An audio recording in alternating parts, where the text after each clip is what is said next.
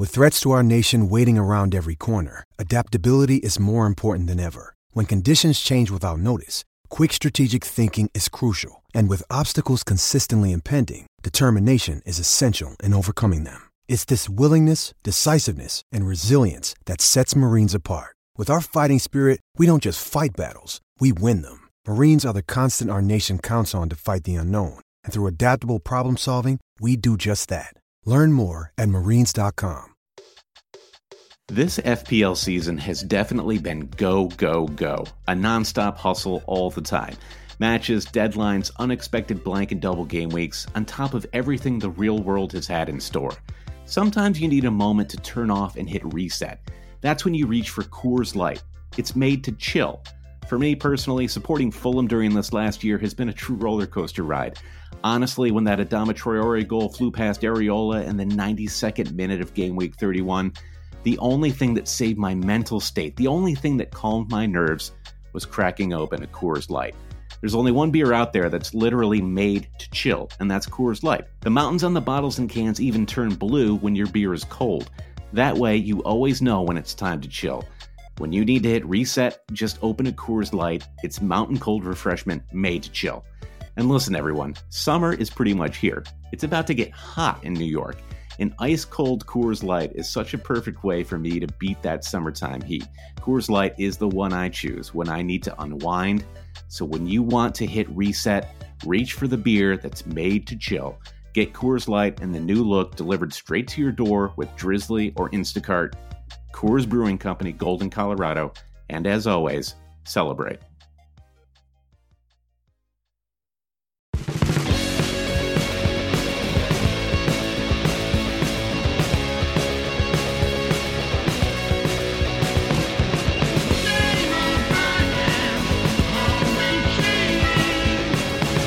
Hail cheaters and welcome to the Always Cheating Fantasy Premier League podcast. My name is Josh. I'm here with Brandon. Brandon, how are you?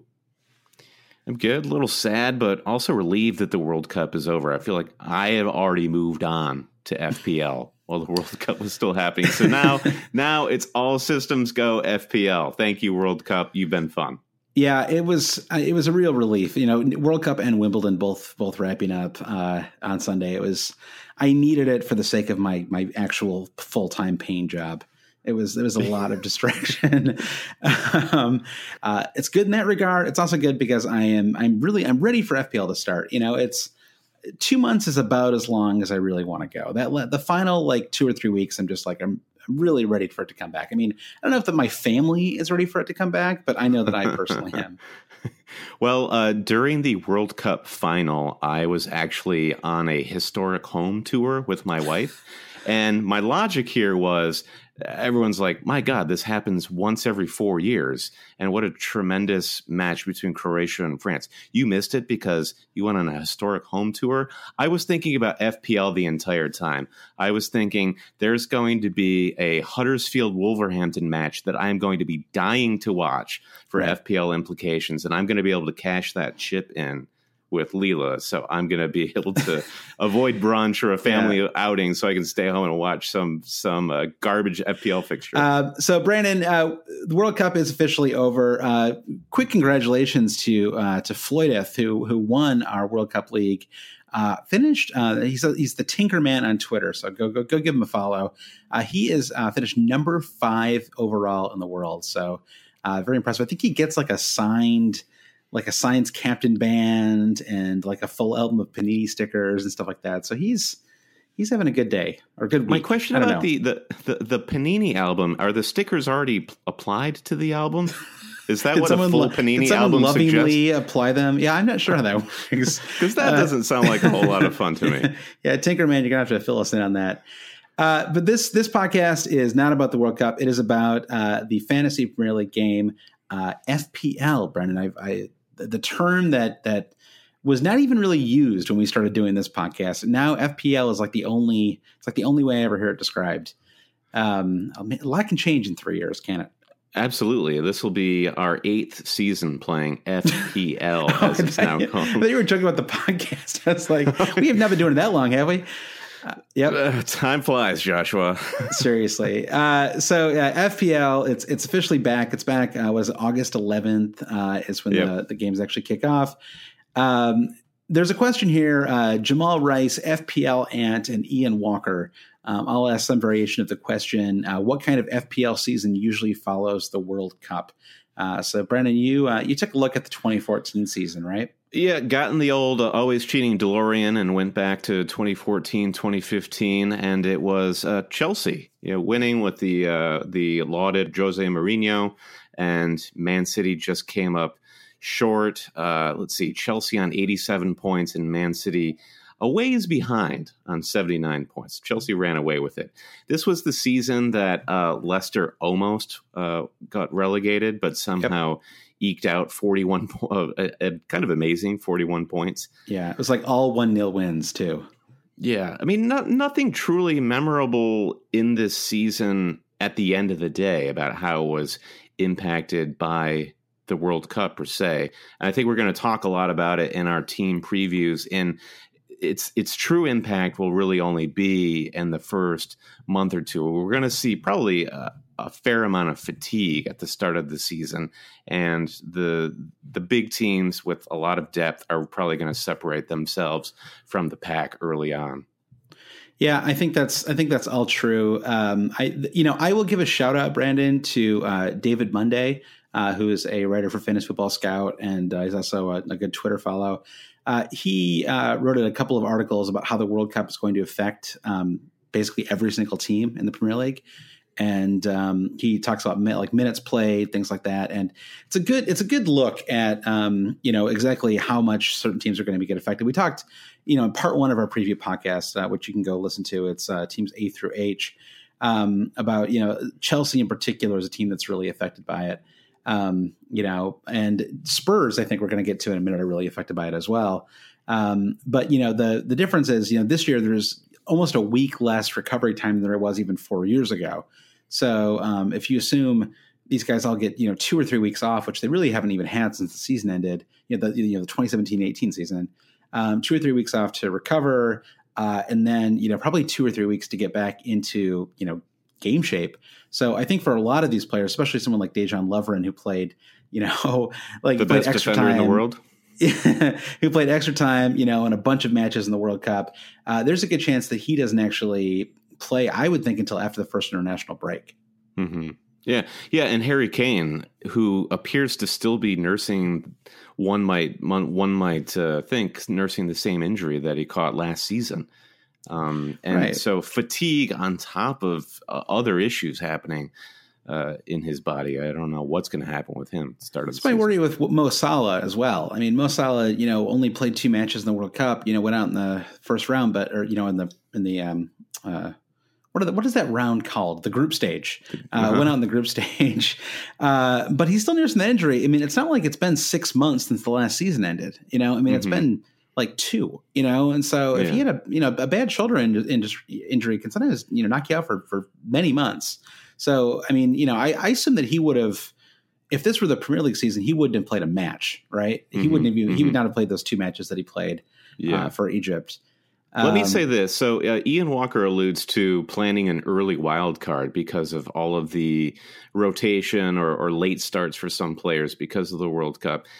Um, you know the best played plans with the wild card, right? And we always end up um, finding ourselves back in, back into a corner and playing our wild card earlier than we expected. But I think no no season is it more important than after the World Cup to do everything you can to hold that wild card. This player like uh, Harry Kane at twelve point five million, he's going to be really impossible to fit into your team because you're not going to have him game week one to do the reorganization needed to fit him in if he comes back healthy and uh, and hitting the ground running. That's when the wild card will be needed. So just bear right. that in mind. Although it's interesting because I think almost everyone's planning a wild card around game week three or four, um, or so many. I, I, know that that's certainly on my mind is sort of building a team for the first three weeks, um, made up almost exclusively of players who didn't play in the World Cup uh, and then transitioning into a team of, of players that are informed. But I, I actually wonder if with good planning, you wouldn't need to use a wild card, and there's maybe like a big edge there too. You know, if you sort of have, if you could, if you could plan your moves three or four weeks into the season, um, which is which is really hard to do, obviously, you know, because it's just like you know, it's that Mike Tyson thing about how you know everyone has a plan until they get punched in the mouth. Mm-hmm. Um, and yeah, you know, right. it's like you know, you sometimes you see people on you know Facebook or Twitter or whatever, and they're like, "All right, I got the first eight game weeks planned out. Right? It's like here's yeah. like every single movement to make, and then you know, someone pulls up with a hamstring, and it's like everything goes awry. Yeah. But I think you can well, at least think in terms of overall strategy. You know, in terms of the kind of you know, especially when it comes to the biggest players, the really expensive players, a strategy for bringing those players in, maybe not falling in love with the players you have in your squad. So, um, you know, the other player who is going to be affected, um, not so much for the World Cup, is um, is Son um, on uh, on Spurs, who is playing in the Asian Games. Have yeah. you heard about the Asian Games, Brandon? Uh, I'm I'm I'm skyping in remotely from the Asian Games right now, Josh.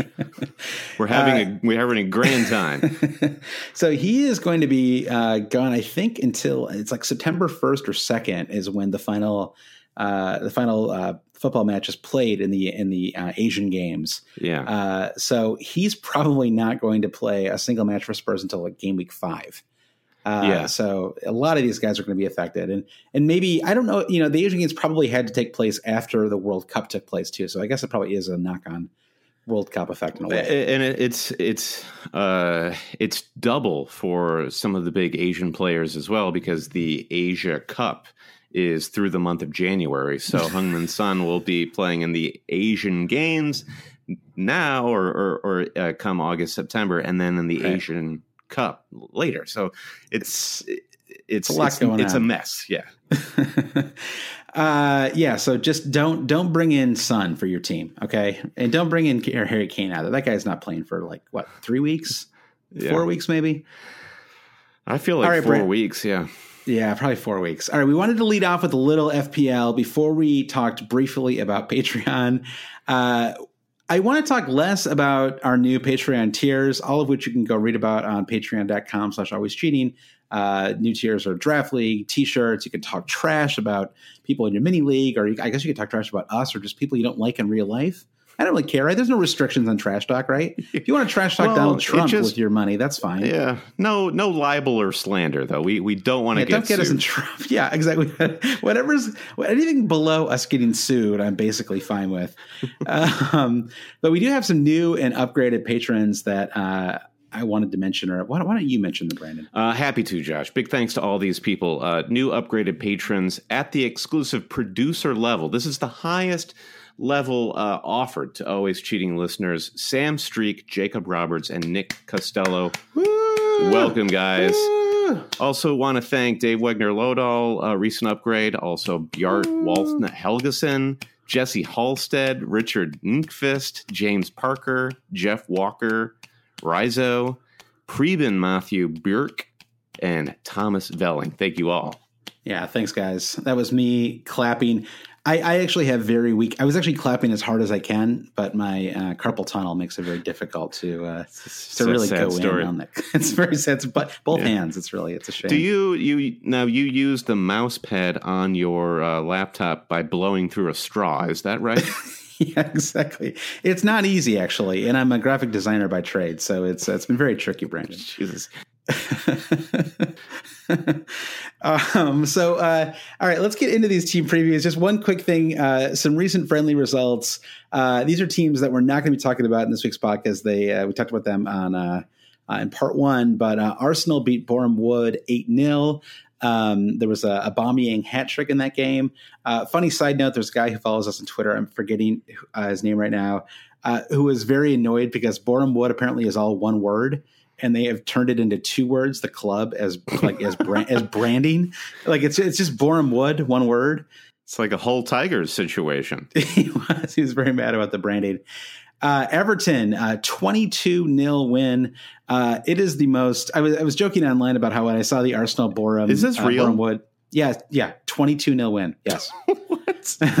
yeah, while you're at your wedding, while you were touring historic homes, Brandon. This is this, this is a little match fixie, Josh. what was the yeah. spread on this friendly? Did they have a did they have a spread? I assume they took it off the book. Yeah, uh, Morales with five goals. That is uh, Kevin oh Morales. I didn't even know he was still on Everton. That was amazing Good for you, Morales. We thought you were with the uh, Tampa Bay Mutiny already, Kevin Morales. I, I, joked though, and I was I, Everton twenty two 0 I was like, oh, that's ridiculous. That doesn't mean anything. But Arsenal Bournemouth what eight 0 I was like, hmm, Aubameyang.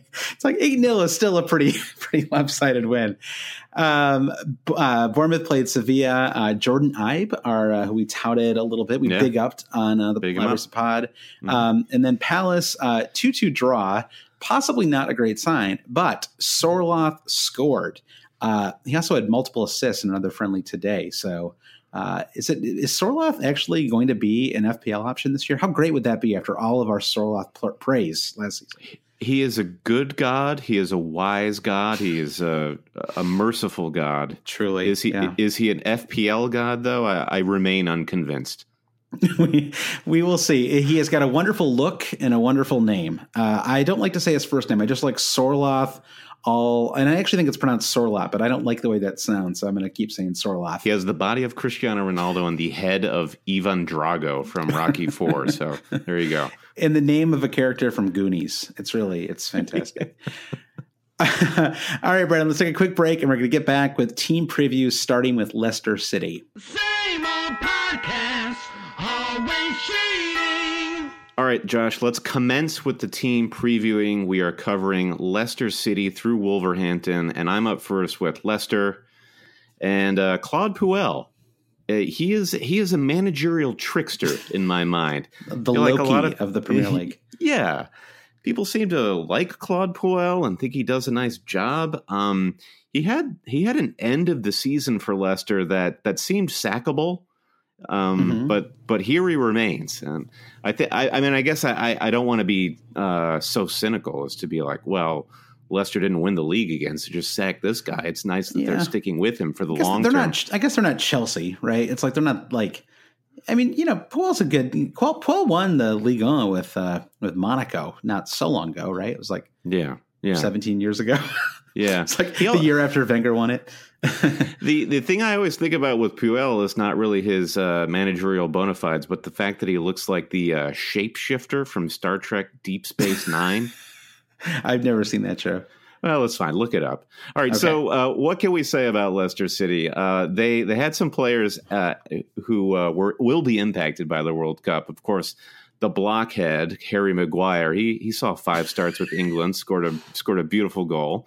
Um, so we we can expect to maybe see him get uh, a rest the first couple of weeks. Also, Kasper Schmeichel was a bit of a Superman for Denmark, and uh, three Nigerian gentlemen, Ndidi Iheanacho and Ahmed Musa, who scored one of the greatest goals of the World Cup. Yes. Um, though though Musa is not even in the FPL game, so he went off That's on weird. loan, and um, he, I guess he's just not fitting in there at Leicester. But which which is a wonder because he looked amazing for Nigeria during the World Cup.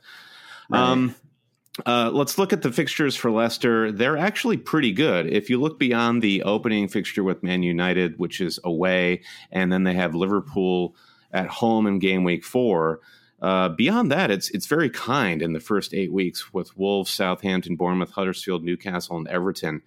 Uh, the the major question, though, in terms of investment, is in the attack now without Riyad Mahrez. Insani in the membrane asks, "Who is the best bet for a Leicester City mid after Riyad Mahrez, Mahrez departure?"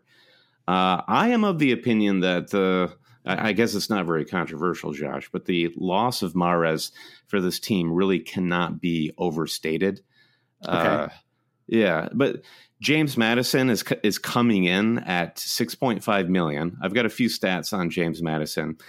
Um, and 6.5, if you remember, was the legendary Riyad Mahrez price the season in which he exploded as an FPL asset. That's true. I think it was actually 5.5. Or maybe was, it was uh, even 5. Point, but it was, it was incredibly low. Um, but is Lightning going to strike twice with uh, a guy like James Maddison, who's coming from a championship side in Norwich City? Well, tell us more uh, about him. Let's let's hear it. All right, so uh, he's yeah priced at six point five, and that tells me that the FPL Towers thinks that he does have something to offer. So last season for Norwich, Maddison scored fourteen goals and uh, eight of those 14 were coming from open play and two on penalties. So his goal scoring is multifaceted. Uh, he took a whopping 115 shots last season, which was the fourth most in the championship. i.e., this man is very active on the pitch. So fourth most shots in the championship, but Josh James Maddison doesn't doesn't finish less than first. I didn't quite I didn't quite put that as artfully as I want to. Don't hey, tell he Madison. Finished, he, he, finished first in the U.S. elections twice, Brandon. yeah. 18, 1808 and 1812, he won re-election. He also finished best in the championship uh, with 124 key passes. So it's goals, it's key passes. Uh, he's just a creative midfielder that uh, could potentially provide service for Jamie Vardy and, and unleash some goals of his own. So, 21 right. year old signed for a reported 22 million. Leicester seemed to have high hopes for this guy, and I don't think you can say much more about James Maddison before we see him actually play yeah. with Leicester. Yeah, it's interesting. There's like this kind of crop of 6.5 million players right now. Um, all of whom, you know, it's like there's Diogo Jota on uh, on Wolverhampton. There's um, Ryan, uh, Sessegnon all of whom are really risky. Uh, you know, none of like there's, there's not not a one of them would you just start off your team with and all of a sudden like and, and just feel very confident that you're going to get returns you know right away from them. But there's something to be said for having like one of those players in your team, maybe right? Maybe not even. I don't know. I mean, like is 6.5 million too high to take a risk?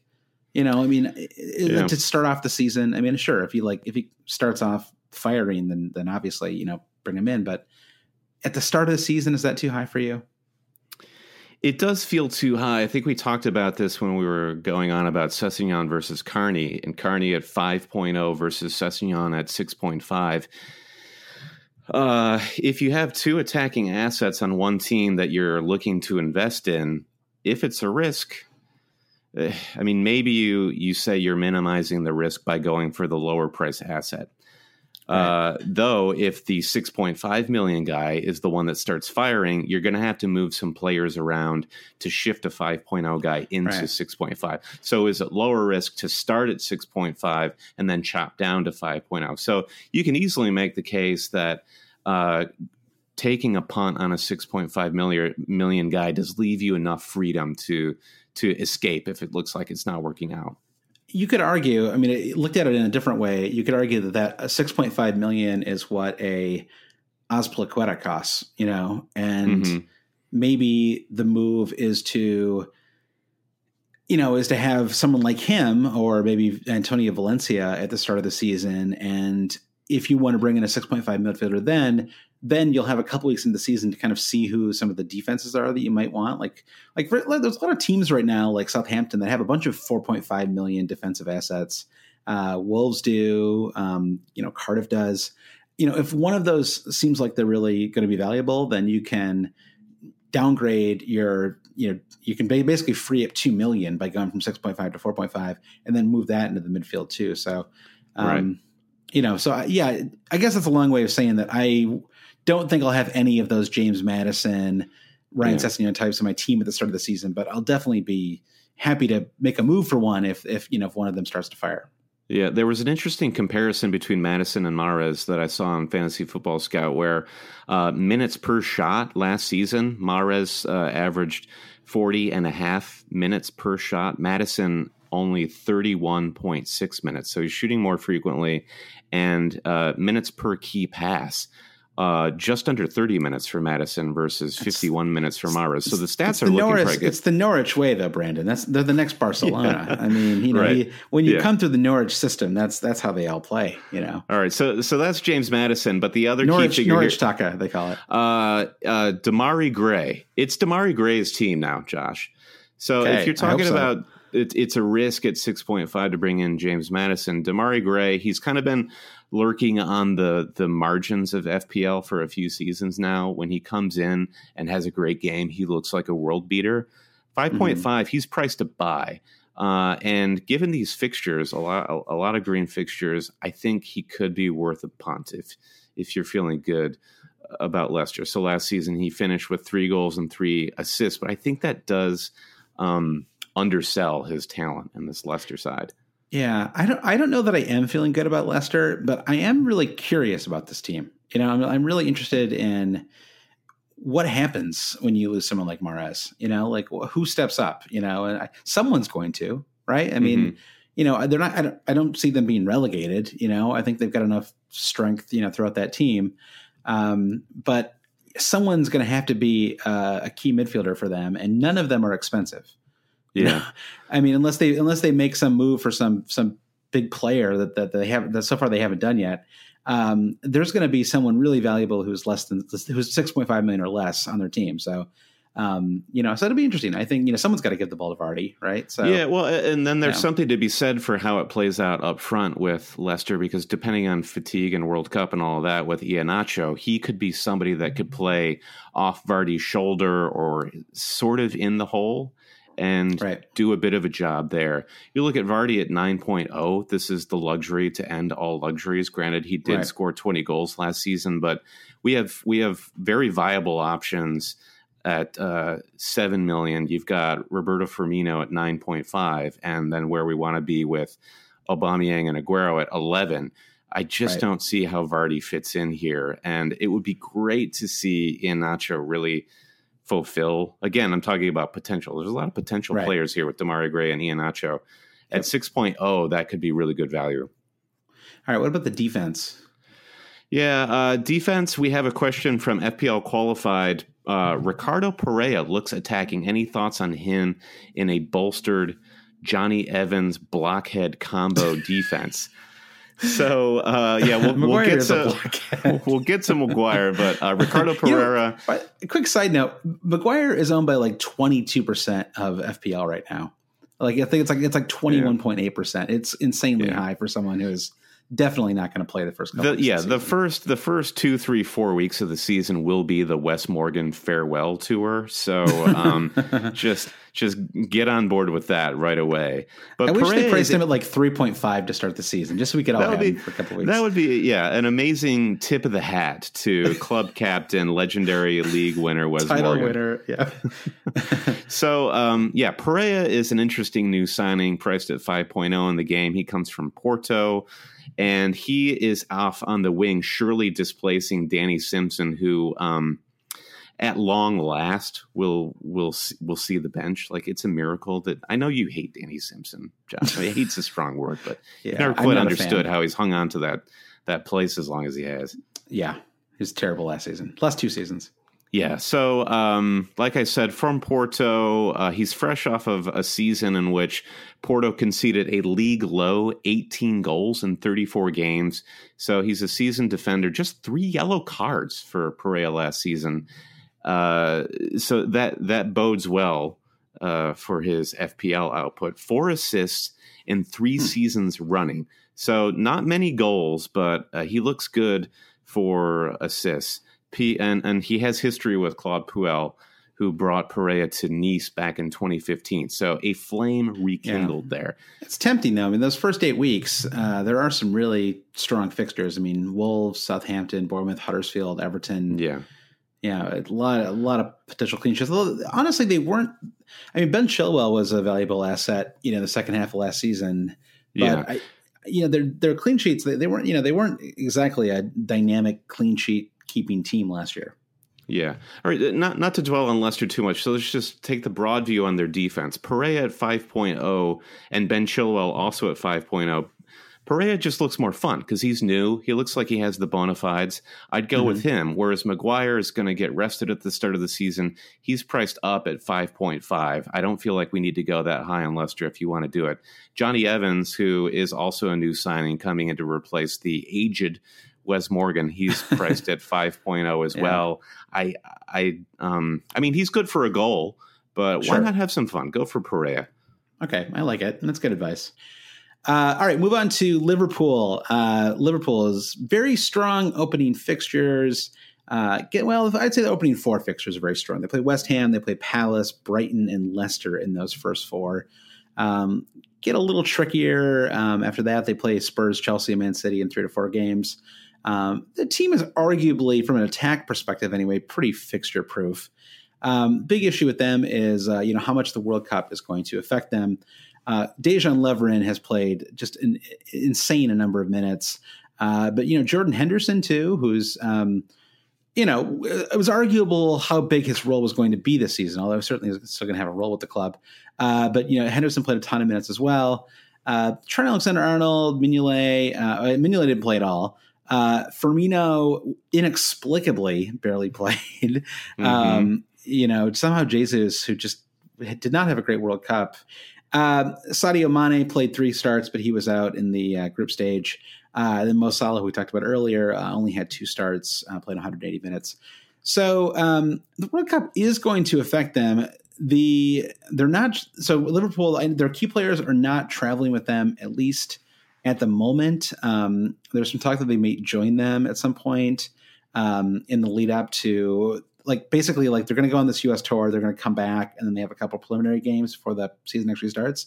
Mm-hmm. It looks like they may join them for that. So whether that's enough time for them to actually, and I'm, I'm talking specifically about players like Mane, Firmino, and Salah, whether that's enough time for them to to actually be starters going into game week one, um, I don't think that's anything that anyone can really answer right now. Um, I, am not even sure that. I mean, to be honest, I, I'm not sure that Klopp knows. Right? It's not like he necessarily you know he has a has an accurate gauge right now of where they are physically. You know, so all all uh, he knows from Firmino is what Firmino has told him via WhatsApp. So uh, right, and yeah, and and have you seen the Firmino haircut? By the way, no. The oh, it's amazing. It's like he's like a he looks like a like a like a Ken doll or something. It's like he's got this. oh, I'm looking this crazy, up right now. Firmino haircut. oh, uh, there you go. It's amazing. now bad. there's talk there's a lot of talk about Firmino possibly leaving in the offseason, maybe maybe a move to Real Madrid. Um, obviously, Real Madrid have you know a ton of money now that uh, Ronaldo has moved to to uh, Juve, so it's possible Firmino leaves. Um, I certainly hope he doesn't. I, I think I, I, don't think he will, but I don't I mean, know. He, he did just, he did sign online. a nine million dollar contract. Not that not that this really means anything, but um, right, right. You know, he's he's signed a new deal yeah. over the summer. those deals don't mean anything, though. I mean, Salah signed a new deal too. So, um, incoming players, uh, we've got uh, F- Fabinho, um, a defensive midfielder. I, I like. I, I, it's Say like it with confidence, Portuguese, Josh. I know every Portuguese name. I like. I like shrivel up and get nervous before I say it. Fabinho, a defensive midfielder from, from nice. Monaco. Uh, likely Emre Can replacement, six million. Not a player I'm looking at for fantasy. Uh, Naby Keita, a little more interesting because of his price. Uh, central midfielder, nine goals and seven assists last year for uh, RB uh, Leipzig.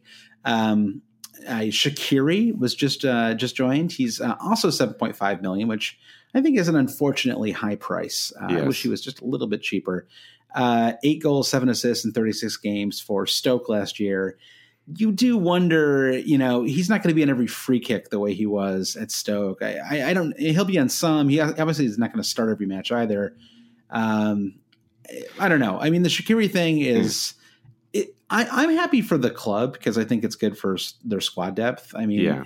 If they had had a player like Shaqiri in the Champions League final, like just a player who could come in when Salah was injured, um, it really could have changed that game, right? And as it was, they just had they just had nobody basically. Bupkis. Um, yeah, they have Bupkis.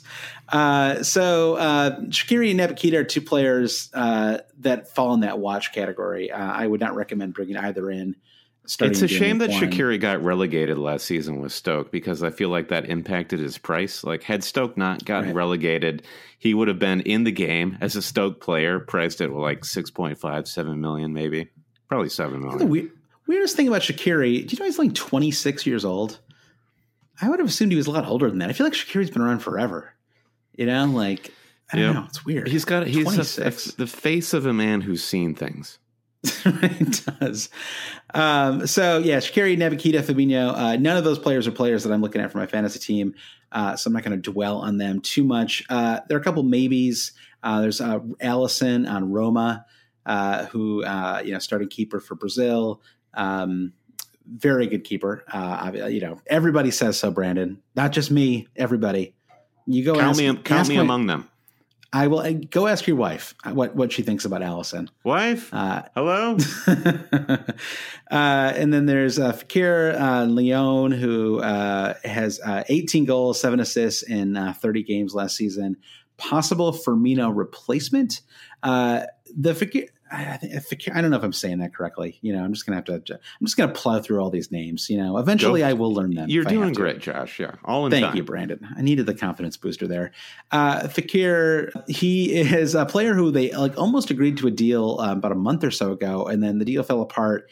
Um, I was just reading yesterday that talks may be reopening though.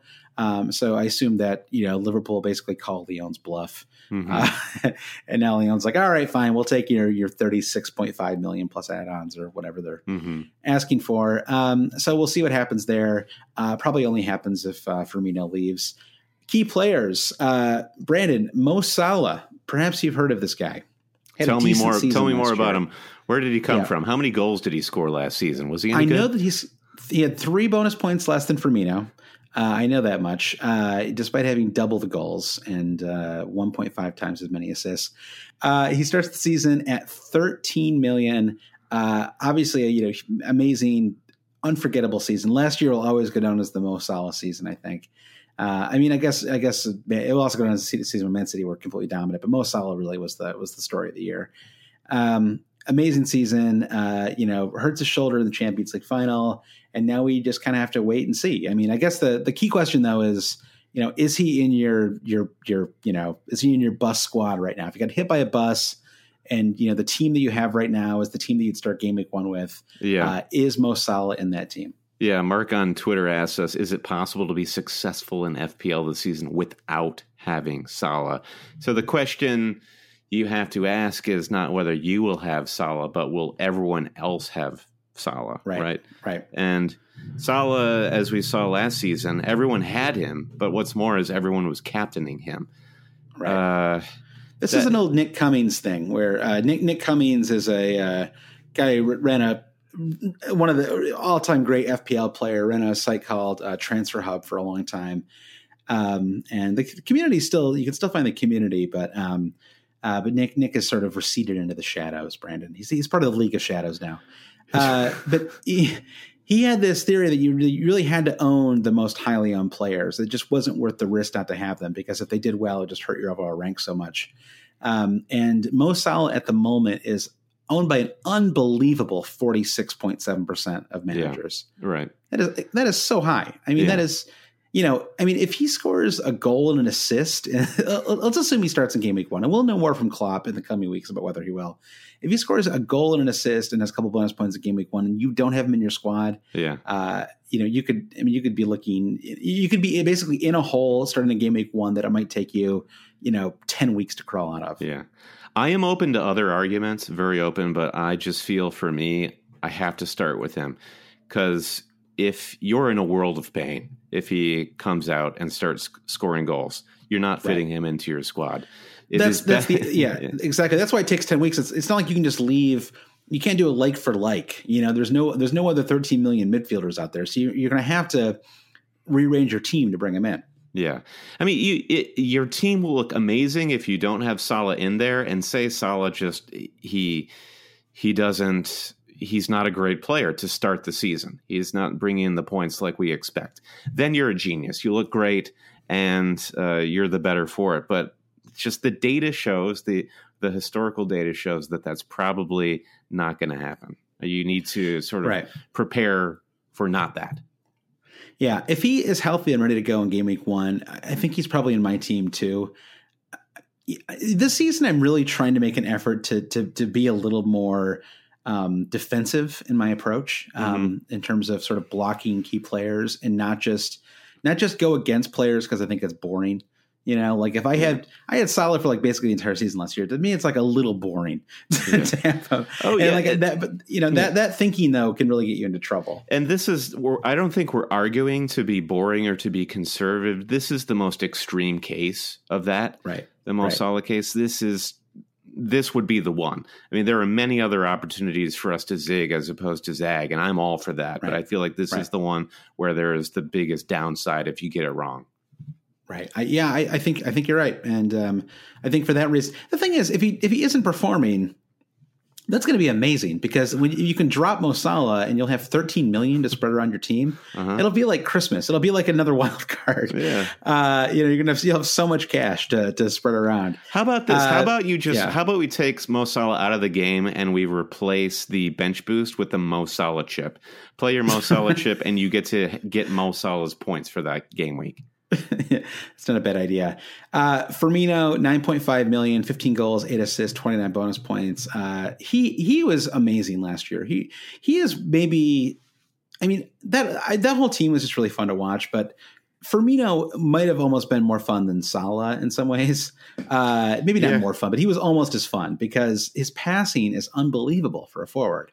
Yeah, he plays the game where I mean Salah was just like motoring the entire time. This this right. lethal efficiency, and Firmino is one of those Glo- Harlem Globetrotter esque players who's he has that verve and that joy on his face when he's playing. Right, right, exactly. And also his just, point his points were kind of I mean he was great and Liverpool were flying, but his points would be unexpected at times where other play or like Salah's were not unexpected. Um, and then you've got uh, Sadio Mane, who is the kind of George Harrison uh, to their uh, John and Paul.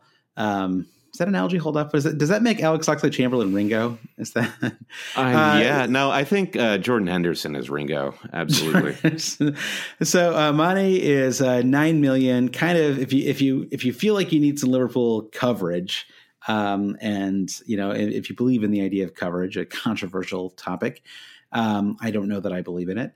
Um, then uh, he had 10 goals, eight assists, eight bonus points. I think those numbers are not an accurate reflection of of Sadio Mane's goal scoring ability though, because he had so many suspensions last year. Yeah, and, and uh, I think he was out with an injury for a while too. He just missed a lot of matches. Yeah, uh, bad luck. Yeah, he had some bad luck. So I mean, given their fixtures, you certainly I haven't seen a lot of teams that have Salah and Mane.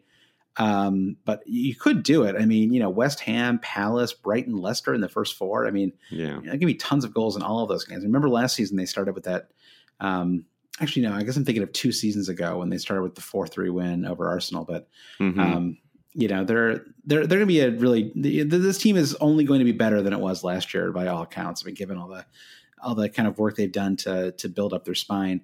Um, I, I feel like we're going a little long on these, so uh, I'm just gonna one one more player one, one, one player to avoid. I think is Dejan Lovren, just because of all the minutes that he played.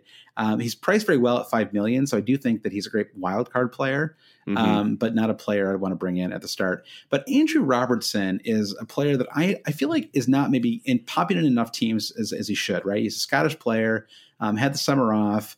Um, you know, had a goal and five assists last season. He's priced at six million, so it is not a cheap price. Yeah. Uh, but given their fixtures, you know, I don't know. I mean, maybe you drop him before that that Spurs, Chelsea, Man City run and, and starting in game week five. But for those first four game weeks, I, I think I like him uh, as a you know, as a as a possible, um, you know, that you know what what's the word? Kind of a, a, premium defender. Yeah, no, the premium defender. I think the choice there is: do you try and go for the uh, Andy Robertson assists, or do you do you gamble on the Van Dijk uh, set piece goal?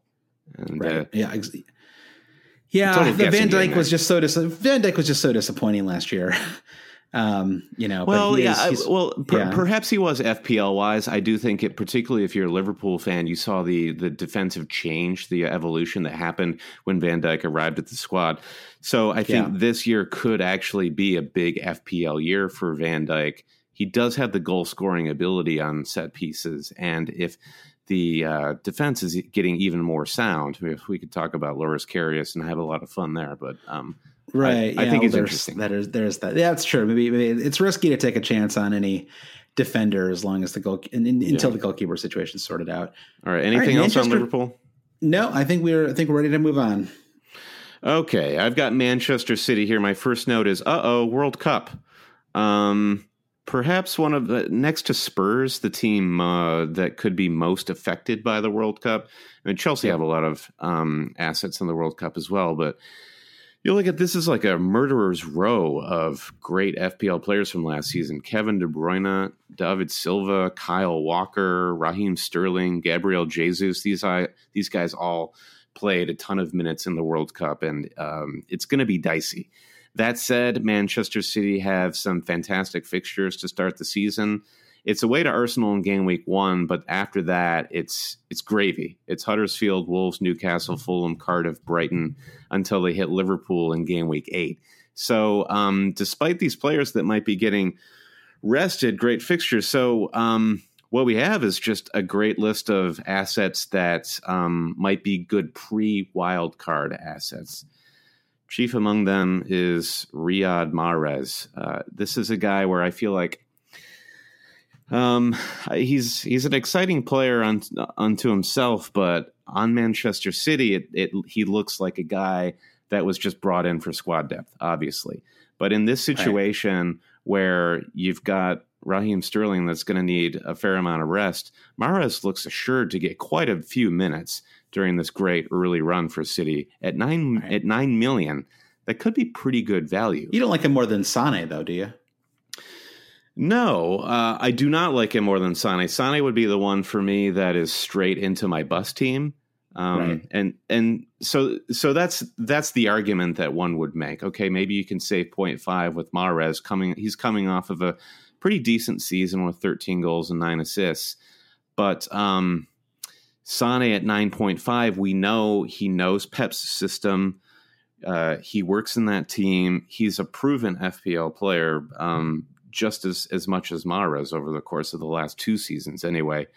Um, so yeah, uh, Sane straight in for game week one, and he'll be very fresh uh, mm-hmm. with uh, no World Cup for Germany. So ten goals, fifteen assists, seventeen bonus points for Leroy Sane last season, uh, and the the and and he really has no competition. Sane does out on the left. I'm sure right. some of these these um, winger type players for City are skillful enough to drop in and fill in for Sane out there. But if you look at Sterling, Bernardo Silva, and Mahrez, their natural positions are more on the right hand side. So yeah. that is where you'd expect to see more rotation. It's, yeah, I was just thinking about how ma- it's amazing how far he came. Like he was basically like rotating with Ben Mendy, you know, at the start of last season, and yeah. Uh, and then, you know, by the end of the season, he was the uh, Premier League Young Player of the Year. You know, so it was a pretty, um, you know, pretty, pretty like pretty, he really just came into his own, didn't he? I, I'm I, Sane's in my bus team too. I mean, I honestly, he was the first player on my squad. Uh, I just, I mean, their fixtures are fantastic. His price is reasonable. His production yeah. is great. Yeah. Didn't play in the World Cup. It just there's a lot to like about him. Yeah, there was some frustration with Sane. I mean, I had him last season during periods where he just wouldn't produce despite the fixtures and and right. seemingly having good form. But uh, he's a young player. I guess he'll he'll be streaky. Uh, yeah. I, I, I do want to highlight. I think you highlighted him in an earlier podcast this summer, Josh uh, Ilkay Gundogan, five point yeah. five here is another player that could be very useful at the start of the season before um, David Silva is back and fit. I mean, the, Silva is surely going to be among the most fatigued. He had a very strenuous season. He had family issues, played a lot of minutes still for City, and was uh, starting for Spain in the World Cup. So Gundogan, right. uh, though he played some minutes, I think he uh, just had around 80 minutes for Germany in the World Cup. Should be fresh right. enough to get that start. And we know Gundogan can get into the box and score a goal there and again. So if you don't already have three city players, 5.5 looks like a pretty good bargain. Yep. I totally. Gundogan actually is very likely to be in my team. I, I, I, think I'll probably have two two Man City players in my midfield at this. I just don't see any reason not to. I mean, you know, I you can look at fixtures all you want, but you know, Manchester, Man City are you know even without a bunch of their key players, um, that team is still going to be pretty loaded starting off the season. I mean, they're going to have Sergio Aguero virtually fresh and rested as well. So yeah, um, yeah, I mean, virtually fresh. I mean, I know they played the round of sixteen match, but um, I don't know. I, I, feel like I feel like Aguero will be ready by the start of the season. Yeah, uh, just to round out the midfield, KDB at 10.0, he he feels like that is that is a very fair price coming off of eight goals, mm-hmm. 18 assists, 25 bonus points. KDB not a factor at the start of the season, but uh, one to put on your watch list. You talked yep. about the attack, Josh. Sergio Aguero, I think, is probably first choice. He's getting on. I mean, 30 years old. That's still that's still enough to be, I guess, at the at peak performance. He looked good for Argentina when he was playing. He scored a couple handy goals for them. 21 goals last season, six assists, 22 bonus points. He, you know, had yet another season in which he racked up a four goal game. So incredible right. captain material. Uh, it, when Jesus is back and fully fit, then we have to have that conversation again about rotation and the, is it worth having right. either of them? But yeah, right. I agree. Aguero seems pr- a pretty good choice for the start of the season. Yeah, I, I, I agree. Yeah, he's in my he's in my bus team right now too. We didn't actually have to reveal our teams, Brennan, because it's, it's going to come out organically. I feel like this this like like rundown of teams too. It's like a little front loaded because we've got to run through, you know, man Liverpool, Man City, Man United. But uh, you know, there's yeah. just a lot to talk about with these teams. Yeah, um, I don't know that we need to say too much more about City, but just to touch upon their defense, uh, Jack on our Slack channel uh, via uh, Patreon asks, "Is Ederson the best way into the City defense, and will he beat David De Gea's points total in the upcoming season?" So, Ederson is emerging on all the forums as the uh, premium goalkeeper of choice, price to buy at five point five. Uh, they have great fixtures, kept 16 clean sheets last season I like him as a pick. I, I do like him more than David De Gea because he's just a little too premium for me at 6.0. But mm-hmm. uh, City's back line is going to be an absolute state uh, yeah, coming into game week one. So many players who are at the World Cup. Is Mendy fit at all? Given that he he couldn't get into that uh, France lineup, given what a what a powerhouse he can be when he is fit. So yeah, you're left with true. with yeah. guys like um, Fabian Delph and and Laporte. It, it doesn't fill me yeah. with great confidence. So I a, a, a, week or so ago I was leaning toward Ederson, but now I'm back on the 4.5 rotation. Yeah, actually makes it makes Aubameyang more tempting to have for your game week one squad too. I know some people Definitely. are like, "Oh, yep. I'll bring Aubameyang in in game week three, you know, because they play City and Chelsea." But you know, if they're if Arsenal's at home in game week one and they're playing a City team with like a patchwork back line. Uh, and then they go to play Chelsea in game week two, another team that's going to have a really patched up back line. Um, it could be, yeah, a really, really good chance to, to invest in Obama Aubameyang. So, um, anything, anyway, anything else no, on City? No, we'll be talking about them for like 30 minutes in every podcast throughout the rest of the season. So I think, I think all right, good. take, take us to United. All right. Man United, uh, opening fixture is good, but not great, pretty good. I don't know. It's like they. I mean, it's not bad. They play Spurs. They play. Uh, actually, you know, I'm, I'm, I'm rethinking it, Brendan. It's a pretty good opening. Um, okay. The problem is they're another another team that's pretty affected by the World Cup. Um, they, uh, I mean, Pogba obviously is going to be out for a while. You know, played, you know, played just just played. You know, I, I think he was like he was in the running for the Golden Ball. Um, Completely you know, rehabilitated his career. Uh, it yeah, was amazing exactly. to watch. Definitely rooting for him. Yeah, he'll always be a player who was, you know, who performed. Scored, he scored a goal in the World Cup final, right? I mean, that's you know, it's no matter Hashtag what else. Pogba he, can't shoot. It'll almost be nice because I was just the the way he gets treated on social media could be a little tiring sometimes. It's just because of his transfer fee, really, you know. But, yeah. Um, yeah. so so you have Pogba, uh, Jesse Lingard, Ashley Young, Romelu Lukaku. These are all players who are affected by the World Cup. Uh, Lingard, Young, Lukaku, Fellaini, Rashford, Phil Jones, Victor Lindelof, David De Gea, Marcos Rojo, and Nemanja Matic. Uh, Lindelof, all, say it ain't so, Josh. I know, 360 minutes for him, man. That's a lot of time. So, uh, That's about as players. long as the movie Magnolia.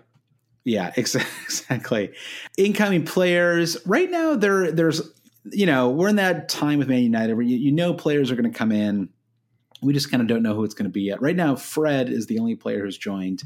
Uh, six million player, four goals, seven assists in 37 games, and a meaty 14 yellow cards at Shakhtar. Yikes. Uh, watch out for some suspensions. Uh, More like you, wrong, bring, said Fred. well done. That's just that was amazing. Let's just get get ready. And... Get ready for a billion right said Fred jokes from from the uh, Premier League media coming up this season. well, if they're over like what forty five or so, when was Red That's true. Red was big in like ninety two. I am not. I am not older than forty five. Let the record show.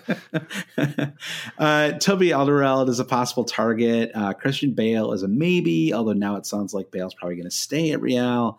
Uh, but that that's probably going to be one of those twisty sagas that, mm-hmm. goes back and forth over the next couple of weeks. Uh, so key players, um, you've got Big Rom. Everyone, you know, not nothing much needs to be said about him. He had a good World Cup. Um, had 16 goals, seven assists last year, 18 bonus points.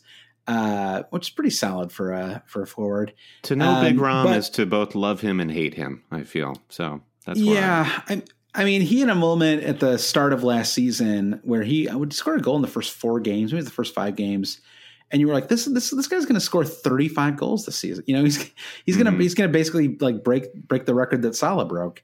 Um, and then he just he just faded, you know, mm-hmm. and it was it was a long fade and it lasted most of the rest of the season. Really, I mean you know, I think I probably dropped him from my squad around game week 15 or so, and I don't think I brought him in for the final yeah. 23 weeks of the season. I mean, did not have a player of his talent at a at a squad as big as Man United, you know, um, for half the season, it just, I mean, it really, you know, he should have done better. I think. I think, uh, yeah, I, you know, from from a, from a, from an actual goal. I know that he does a lot of things in the pitch, and he plays hard, and he links up well, but he really should have scored more goals.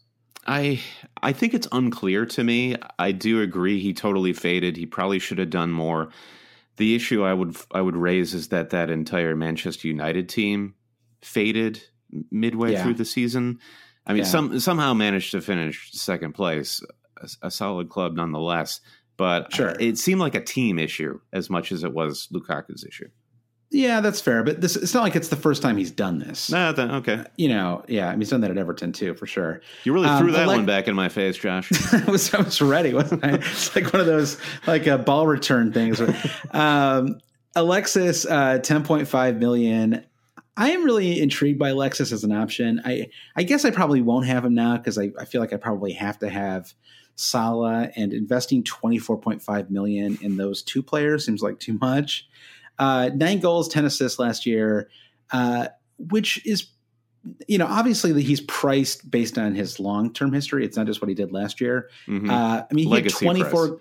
Exactly. He had 24 goals, 11 assists, and 32 bonus points the season before that. He was, you know, the dominant force in fantasy just one season before last. So I don't want to just completely write him off. And he has basically never had a summer off, right? Mm-hmm. This guy has played in, you know, in World Cups and Copa America and just it feels like every season there's some new tournament that Alexis is playing like every playing 90 minutes or more in every match. Uh, so this summer he finally has the summer off, finally has a chance to rest. He couldn't get into his, the Asian games. Couldn't get into the Asian games. He's finally playing with his dogs uh, and living his best life. I think he is a player. He's a player to watch, and there I, I might do it. I might just have Alexis and Salah, and just the thing is, there's I don't know who the forward is going to be for Man United at the start of the season. Is it uh-huh. is it going to be Marcus Rashford? I mean, maybe. I, I don't think it's going to be Lukaku. We just played too many minutes, so isn't there a chance that Alexis plays as an out of position forward at the start of the season? And if so, I mean, Leicester, Brighton is the Spurs match is home. You know, Watford in game week five, Wolves in game week six. I mean, I, I know the Lukaku will probably be back at some point before then, but you know, I don't know. I mean, just as an early, if you if you really wanted to be different, I think that starting and, and captaining Alexis in game week one is a real tempting possibility. Yeah, I like it. Just I'm just going. I'm, I'm throwing it out there. Uh, other players to watch. You've got Jesse Lingard, a kind of a breakout season. Not he had an okay World Cup. Uh, eight goals and six assists last year, though. Priced at a very reasonable seven million, I have to say. I think uh, uh, I thought he would come in a little higher than that, and maybe there's some some rotation worry there with him. But seven million for a player, but you know, given how on the rise he looked last mm-hmm. year, yeah, um, I think he's you know again he's a player for the wild card. I don't think he'll start the season. Um, I think he'll still be resting after the World Cup. Uh, Pogba's the same category. Another another player with a great price, eight million for yeah. a player with six goals and thirteen assists last year.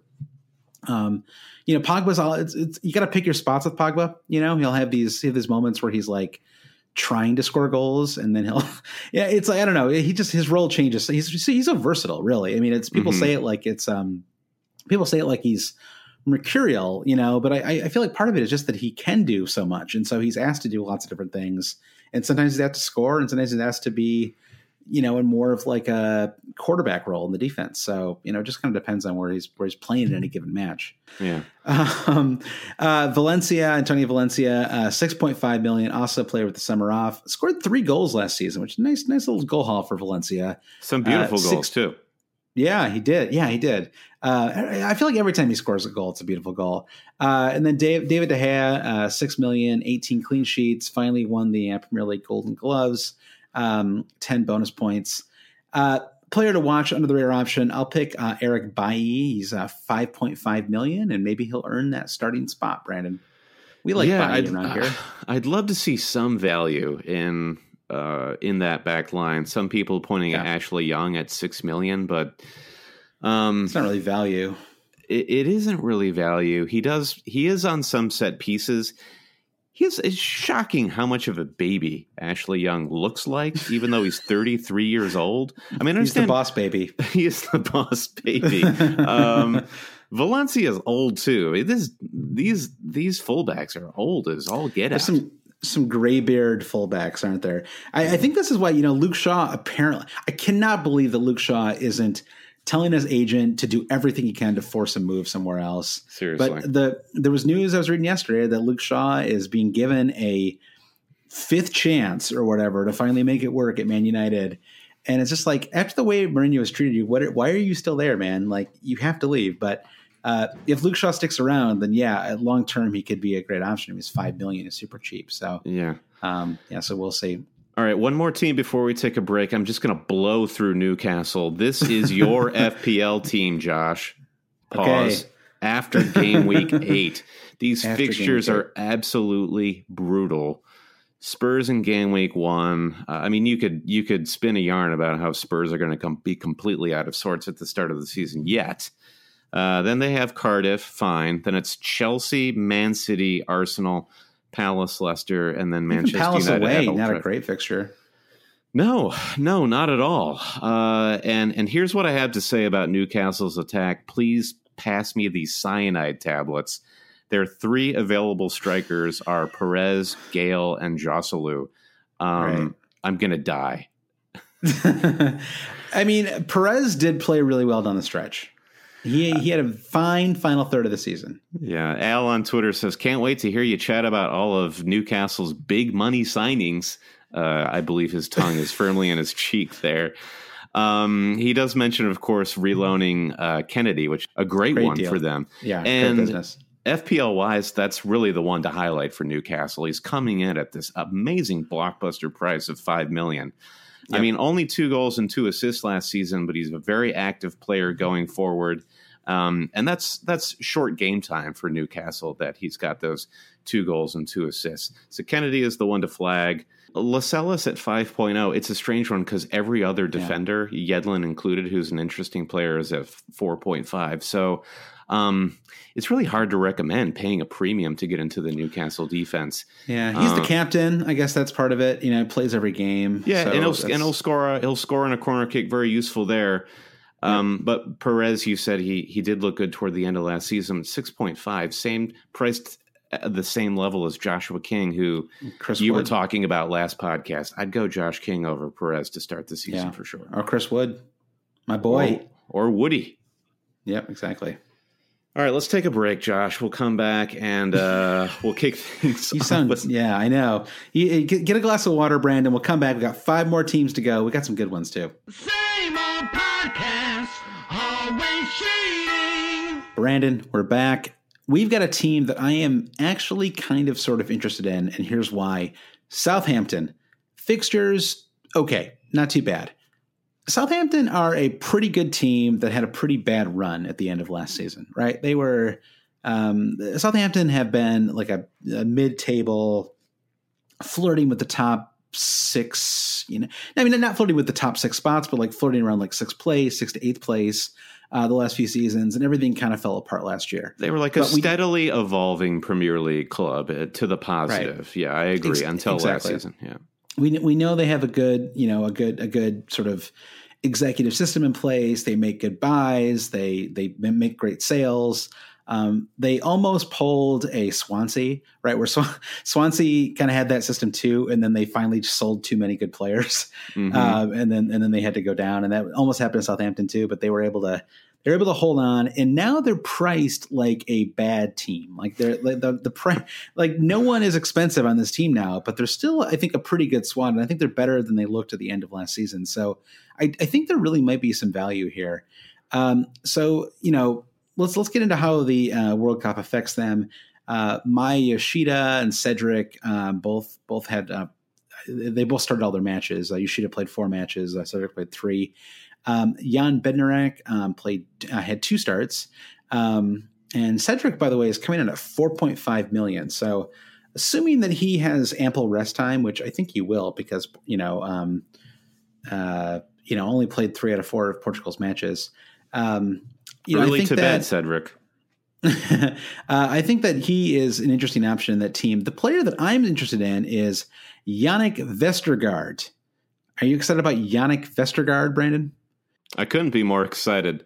a massive center back from Denmark. Uh, and he had uh, three goals in 32 matches last season. Uh, he is basically th- the reason that Bednarek is priced at 4.4 million is because Jannik Vestergaard is going to take his spot. Uh, and hold on to it because Jannik Vestergaard is the only non-keeper in the Bundesliga last season to play every minute of every match. How's that for a fun stat? That is a perfect attendance award. I love that. it, it. Achievement only, unlocked, Jannik. Jannik is the only the only the only non uh, goalkeeper to play every minute last season. So his, his name sounds his name sounds very clean sheet forward as well. Vestergaard, he's he's guarding the goal mouth, and yeah, you're you're exactly. vested in him. Uh, mm-hmm. It's it's great. I love it. I, I trust yeah. him already. Exactly. In Vestergaard and Jannik Vestergaard, he uh, is massive too. He's like six foot seven. He is like a gigantic dude. Um, and uh, yeah, I think he's an interesting option. He is still. I'm actually going to pop on this. He was not listed as of yesterday. I so see him right now, Josh. He's at, uh, he's, he's, at five million. Finally added. is five million. Annoyingly, four. He's, he's actually 0.5 more than I was hoping he would be, but he got that six still, foot seven bump. he did. Uh, possibly still an option. I think I probably like Cedric a little more in that case. Yeah. But it's just interesting if you look through uh, the defender prices for Southampton. They're they're priced like a promoted team. I mean, you know, mm-hmm. or like a team that was just promoted. They're you know Bertrand is five million. All their keepers are four point five million. Uh, Cedric, Yoshida, uh, Hoedt, uh, Stephens, all four point five. So you know, it kind of depends on on what their formation looks like. I mean, it's you know, it's really it's the first full season they've had with um um with the what's his name uh, with Mark um Mark Hughes. What's his, what's, thank you, Mark Sorry. Hughes. Uh, Mark Hughes, the first full season with Mark Hughes. Um, so the, the, question is, uh, I guess the one question is, you know, is is Alex McCarthy the like for sure starting keeper uh, going into next season? Um, or does Fraser Forster possibly get a chance to to win a spot back?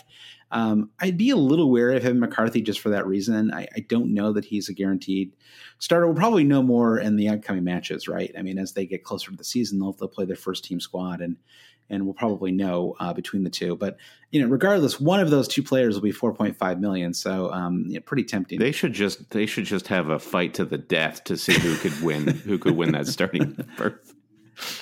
That's what uh, I think. Muhammad Muhammad Elyounoussi, uh, he is a, a Norwegian player uh, who comes over from Basel.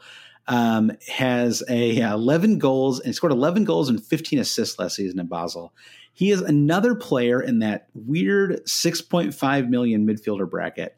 There's like you can build a whole 11 of weird 6.5 million players right now, Brandon. Uh, okay. I, I can't recommend him at 6.5 million, but he's basically brought in, I think, to be in that kind of Tadic role, you know, a sort of attacking midfielder uh, with some creativity. Um, you know, had the had the summer off too, so maybe he comes out of the gate a little hotter. Um, I have to admit, I I don't watch as much Basil as I used to. You know, I used to be a big Basil head. I used to, uh, you know, do. Uh, you know, I'd fly over to, to see Basel matches a few times a year. It's not just a herb in your household. it's not.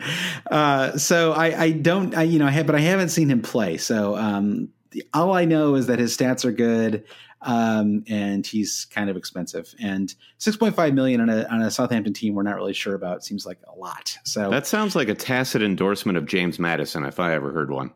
That's true, or, or possible. We'll, we'll, get it. We'll get to Diogo Jota in a, little bit, Brandon. He okay, might be. Okay. He's, he's, an option too. Okay. Um, so players to avoid. I think that uh, Bednarek is um, he's tempting as a four million player, but I do think he's unlikely to start uh, now that now that uh, our beloved Jannik Vestergaard has arrived. Welcome, finally. Vestergaard. Yeah, We've he'll be a Patreon tier at some point. the Vestergaard tier will be. Um, he is. Uh, yeah, the, the you know, I wrote uh, so Bednarek was one to avoid. I think possibly the entire midfield might be worth avoiding right now. Um, their fixtures are the fixtures are pretty good. So maybe maybe you know I, I bringing in a, one of these 4.5 million defenders makes sense to me. But just looking at this midfield, I mean, you got Ward Prowse, Redmond, Davis. I mean, none of these players have me excited. Um, it just it's a yeah, Højbjerg, you know, like is Højbjerg ever Emil, know, Pierre Emil Højbjerg is he ever going to live up to his potential? Yeah. You know, another player is at 4.5 million who you kind of get excited about because you know it feels like there are points there from him, you know, yeah. but it just it hasn't happened yet. Uh, players to watch under the radar options: uh, Charlie Austin. Uh, if he finds his form again, he's kind of in that that you know tier of, of, of forwards that we're sort of keeping an eye out for. I, I wouldn't rate him more highly. We've talked a lot of forwards the last in this podcast, the last one, and I he's not like he's not at the top of my list right now. I mean, what do you think about Austin going into this season? Uh, no, no, I don't like him at 6.0. yeah. Just a big no. I mean, it, it, seems he's healthy again after last season was just a non season for him. Even when right. he could get healthy, the team was um, just in disarray and he couldn't get he couldn't get a lot of opportunities to score, so it was hard to really judge what kind of form he is is in. I right. guess seeing how he performs in the preseason, if the, if it comes to that, but but that's a that's a wait and see. Here's one thing I'll say about Austin. He has a great photo on the Fantasy Premier League site. It is the most it is the most confident a person can look. It's like he looks like a it's like he's been posed. I mean, you, you can't look more confident than he does. It's like shoulders are squared. Yeah, I, I see what right you mean. Eye. It's it's his arms are a little away from his sides. He's like he's, but he's not really puffed up. It's just sort of a no, like. It's hey, kind of like um, it's me, yeah, Charlie Austin. Who's the guy who plays Thor? It's got he's got like a like a Chris Hemsworth kind of thing going on, like just okay, like a very yeah. yeah. Uh, Charlie Austin, handsome guy, Brandon. Um, Bit of a that's all I got to say about yeah Southampton. Uh, I takeaway is um, consider investing in defender, avoid the midfield, and the attack for now. Okay, all right. Spurs. Here's my here's my Spurs preview. Um, this is my fun little line I've written about Spurs. Hello, I'm Spurs, and my whole team just advanced very far in the World Cup. So uh, FPL Chancer on Twitter says, "I'm very worried about it. As I'm very worried as a Spurs fan." Half our squad went deep in the World Cup, and Son misses the first month due to the Asian Games. Are you avoiding them early on? So, yes, I, I, think Spurs are to avoid both the World Cup shenanigans. So many of these starting players are going to have to be rested. Right. Um, additionally, they don't really have a home right now. They they don't their yeah. their stadium doesn't open until they host Liverpool, I think it is, in September 15th in game week five. Uh, but the, the fixtures as they are Newcastle, Fulham, Manchester United, Watford, Liverpool, Brighton, Huddersfield, Cardiff, not bad. But um, with the big heavy hitters like Harry Kane, Dele Alli, Christian Eriksen, uh, and and Heung-min Son, as we've discussed, all probably having to be sidelined due to fatigue. I think we could talk a little bit about Christian Eriksen maybe being the one that that will show up on game week one. But then you've got their defense. I mean, Jan Vertonghen is going to need – to sit down. Uh, he's he's an old man, Josh, and he mm-hmm. went very far with Belgium. Toby, as you mentioned, could be off to Manchester United or some other team. He still hasn't signed a new contract. It, it appears that he's almost definitely out. Right. Yeah.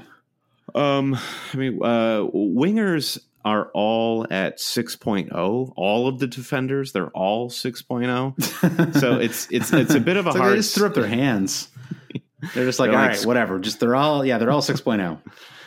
um I mean, I, I guess uh, Ben Davies is really the one that I look to when it comes to the defense because he uh, did not play over the summer. He's had a long rest.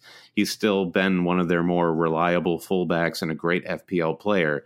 So um, perhaps worth a flyer for Ben Davies, but everyone else uh, in the defense, I think you have to stay away from. So let's open up the window for like I don't know Sissoko or Lamela, maybe. I mean, Sissoko's only five million, so possible punt early in the season. Lamela, maybe he had his moments last year. The ridiculous punt for me is Fernando Llorente, priced at 6.0.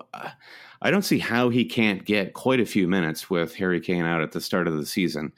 Uh, if you believe that Spurs are going to score goals, eh, they really could go through Llorente. And yeah, as you mentioned, Lamela at six point five, definitely emerging as a midfield dark dork, dork house. Dork. There it is. I cannot say dark horse. Eric Lamela. Yeah, so I I'll stand by the Eric Lamela pick at six point five. Uh, Sure, just yeah. as an option. He, he, another another chancy six point five. I guess six point five is just that chancy spot, right? It's like it's the like we don't know how to rate you spot, you know, or it's like we we think you could be good, but you could also be bad, so we're just going to make you six point five. Yeah, Eriksen, nine point five million. Uh, just just to put him on the table for later on in the season, if you feel he's too much of a risk for game week one, he is he goes into that conversation of one of the most consistent FPL players imaginable. You always feel like he's flagging, but he finishes right. in the top five, five, midfielders every season. He was yeah. just behind Salah and Sterling and KDB in fourth place for FPL mids last season. Yeah, yeah. I mean, I think, uh, yeah, and he, he upped his goal threat a little bit last year too. Um, yeah, I mean this this to me is it's they're a first wild card team. They're not a team that you invest in heavily right now, and I I don't even see a lot of. I mean, I, I like the Llorente thing as like a punt, assuming he even stays because I know he was kind of grumbling about maybe looking for a new club.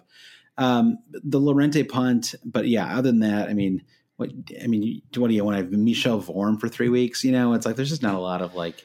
There's, yeah. there's not even like fun players to have on a punt. You know, it just feels like Right. You just bring them in, and eventually you have to drop them because they're going to get replaced by the the better other players in their squad. All right, so I agree. Not not much to say here about Spurs because they are a first wild card team, but we have to just touch upon the Hurricane price tag of twelve point five. Fair price yeah. tag, unfair price tag. A fair price tag. I mean, the best pure striker in the league. I mean, the best pure scorer in the league. Um, Twenty nine goals, two seasons in a row. I mean, you know, if Robin van Persie could be priced at 12.5, then certainly seems appropriate for Kane as well. I mean, you know, if he had had an even bigger final game of the last season, he could have broken the goal scoring record himself, you know? Yeah. So, yep. Um, yeah, that seems totally fair to me. He missed a few minutes, he missed a few games with an ankle injury. So, yeah, makes, yeah. makes total sense. Okay, cool. Uh, take us out. Take us out to Watford. All right. Watford, uh, up and down fixtures. Um, when you look at them over 10 weeks, they don't look too bad. Um, they start pretty pretty hot. They play Palace and Brighton at home in uh, two of the first three game weeks. Uh, then they do play Spurs, Man United, and Arsenal from game weeks four through seven. So another team, you know, if you're thinking about that game week four wild card, game week five maybe wild card um, player to look at. There's four game weeks before the first wild card or before the first international break. So if you like if you like to have the international break to sort of think about your team, uh, those first four game weeks are the are the game weeks you're going to be planning for for this this this uh, kind of first round of players. Uh, Stephen Toomey, producer of the Always Shooting podcast, says uh, Richarlison at 6.5 or Deulofeu at 5.5. Uh, without a forward to score, do we look past these two players? He's also a, on the right. The we is because he is a bona fide Watford fan. Um, mm-hmm. Mm-hmm. Yeah, I, I, don't know. I mean, I think that you know Deulofeu just signed a permanent deal. He had three goals and three assists in 24 combined appearances in two leagues last season not a player that I've ever been particularly fond of. In fact, I would go so far as to say I kind of hate Deulofeu. uh, but there's no doubt that he played better at the uh, you know when he joined Watford last year. He definitely played better. Um, and full year with the new squad, reasonable price, um, good fixtures start the season. 5.5 million, right? So he's not 6.5, so it's a million yep. less. I actually don't think that's a terrible punt. I there is at least a like universe that exists where I have Deulofeu in my game week one squad. Like it's not impossible, yeah, you know. Yeah. What do you think? I, I, mean, I could I could exist in that same universe, Josh, and I do like him over Richarlison at six point five. Again, it's right. that six point five bracket. Richarlison had a hot streak at the start of last season, but Deulofeu, even though he can be streaky in the same regard, he has had streaks across multiple seasons and yeah. the the uh, cheaper price point just feels more appealing. I mean, Richarlison looked like he was on his way to Barcelona after like eight games last year. Uh, and then didn't he go like 15 weeks without scoring? He had some like like just insane. Then he, like, he was on his way to yeah. Barcelona, Florida at that point. right, exactly. We play the uh, what what is what is the the United U.S. Championship division? There's some whatever it is below below MLS in America. Sure, your beloved carpet football he was going to play indoor indoor soccer. I like, yeah, I, I think I, I also prefer Deulofeu. I also like, I mean, Deulofeu is just a very experienced player at this point. I mean, he's played in the Premier League over multiple seasons. Uh, you know, he was at Everton before that, before joining Watford, and you know, he's been in the in the Liga as well. So, um, yeah, it's interesting. I'm kind of talking myself into Yeah, fair to- a little bit. Fair to call him a canny operator, and I, I do like that about him. I mean, his floppy Yeah. haircut is one thing, but he's a real canny operator. Yeah, uh, World Cup's not going to affect them very much. Um, uh, Morocco's uh, Nordin Amrabat is the only player um, who actually uh, played in the World Cup for Watford. Um, at least that's on the current squad. Uh, incoming players, I mentioned Deulofeu. Uh, ben Foster joins the squad at 4.5 million. Uh, he had 10 clean sheets, 11 bonus points last season, which is pretty pretty good bonus point haul for a keeper. Yeah, that's bus, bus team Claxon here. Yeah, I mean, it just makes some sense, especially with those early fixtures, Mhm. right? I mean, you could Yep. you could see two clean sheets in the first three. The rest of their um, defense, I find it's hard for me to have a, a like a total beat on right now. hmm I don't feel confident in recommending. I mean, you know, there, you have players like Mariappa who got big minutes last year, and Prödl, and I don't know. I mean, just, there's like a t- one, two, three, four, fives. They have twelve defenders listed right now on their site. You know, That- all, all of them the between thing, isn't it? yeah, it is exactly. Janmaat, it's I don't know why Janmaat's at five million because that guy cannot stay healthy. But Janmaat is the only five million defender. Everyone else is four point five or cheaper. He's got an attacking streak in him. I think that's why he gets that price tag. But Yeah. yeah, he's it's not like he's been uh, doing the business recently. Yeah, I agree that Ben Foster seems a lot safer. I guess if I just like gun to my head, I, I wouldn't I wouldn't pick Holebas. Holebas is in and out of the squad last year. Kabasele was a and, and Kiko Femenía. Those are both pretty stable players. So maybe maybe those two. I just ugh, I, I just it- it- it's the kind of like those players, the kind of players you bring into your squad in game week one, and then they don't start game week one, and you're like, crap, you know, like what a, what a, what a waste. Now I'm gonna have to burn a transfer to yeah. you know, to, to bring in someone else already. So uh, I would I would probably stay away from that defense for now, um, Yeah. with the exception of Ben Foster. Okay. All right, so uh, Adam Masina, uh, four point five million left back, uh, moved from Bologna. Um, probably lo- looks like he's probably going to get that starting left back spot, um, but not much of an FPL asset, at least in terms of uh, his attacking returns. He had uh, zero goals, one assist, um, nine yellow cards last season. So um, sounds tough, but um, I don't I don't know if I see a lot of fantasy value there. Uh, it's just weird in general. I mean, this, this team was not. It was kind of a weird. I mean, they were kind of irrelevant in fantasy the last half of last season. I'd say once once Charleston faded, there just wasn't a lot. We were we weren't talking about Watford at all, right? No. Um, you had It- Doucouré, one, one of the key players last year, uh, seven goals, four assists, comes in at six million, so it's a little bump from his five million starting price uh, last season, but still reasonable at six million. Um, some talk that he might be on the move. Uh, Everton have lodged a bid for him, although that bid was turned down. Um, you've got Richarlison, who we mentioned before, five goals and eight assists, um, but I think like four of those five goals were in the first 10 weeks of last season. Uh, Pereyra is a player that I've always loved. Um, uh, but the total injury risk, uh, Mhm. he's uh, you know five goals and three assists last season. Six million is too high. I, I don't know why he's priced at six million. I guess it's on potential, but um, I'd like him a lot more if he was five point five million. well, I think you've got it right here. He's the he's the classiest player in this midfield, so I, I think he Right. gets the bump Right. because of that. He's just Yeah. the standout. Dresses so player. well, and he's classy. He's Fine, knows how to use fine every. clothes. If you put him at a table and you had like six forks, he would know when to use each fork as you move through the you know Mhm. through the through all the dishes. He would. Um, yeah, play, he's, very classy. Uh, players to avoid. Uh, I'm going to put Gray and Deeney both in there. Um, they both struggled last year. Um, they're both available for six million. Do they tempt you, Brandon? There are uh, fans of Premier League teams who are hoping and praying that Andre Gray doesn't get transferred to their team. Uh, he he's never gotten over the social media thing, has he? Uh, no, yeah, he and he he just didn't really look good at all moving to Watford, and uh, did Yeah. struggle a bit at, at Burnley too. He's just not he's not really turned into a Premier League striker. Don't not tempted by either of them. Deeney he's, he's turned into a pumpkin. Is what he's done, Brandon. yeah.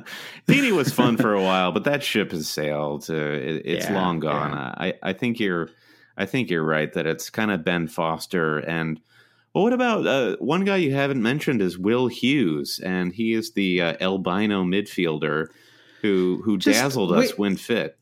Just stay healthy. That's when fit with Hughes. I mean, Will, Will, Will Hughes spent the entire season battling fitness last year. Came on and was good, and then and then immediately got injured again. So uh, I, I just don't like to recommend players like that because it's just it's no fun to have players who can't stay healthy in your team. Yeah, Um, so speaking of that, I'm going to recommend the often healthy uh, Chalobah Uh-huh. as a possible under the radar option. Only 4.5 million. I would definitely not recommend starting your team with him, but he is a dangerous player, and um, you know he's one of those underlying. I mean, like you look at his to- his points last season. I mean, there's nothing to recommend him, but um, a lot of the underlying stats, a lot of the promise that he showed before. Um, uh, before his injury last season, you know, pointed him as a player on the up. So, um, you know, maybe just someone to um, to keep an eye on. You know, put them on your your watch list, and, and, Mhm. you know, check back in in a few weeks. yeah. Uh, and that's Watford, Brandon. Okay, West Ham. This is perhaps the most insane team preview I have ever researched. Um, it's it's kind of an entirely new team, new new manager and Emo Pellegrini. Uh, They have some really intense fixtures to start the season. Uh, they've got a reclassified star star attacker in Arnautovic, and then they have a whole slew of new signings. So I'm going to try and put this into a digestible sort of chunk of podcast.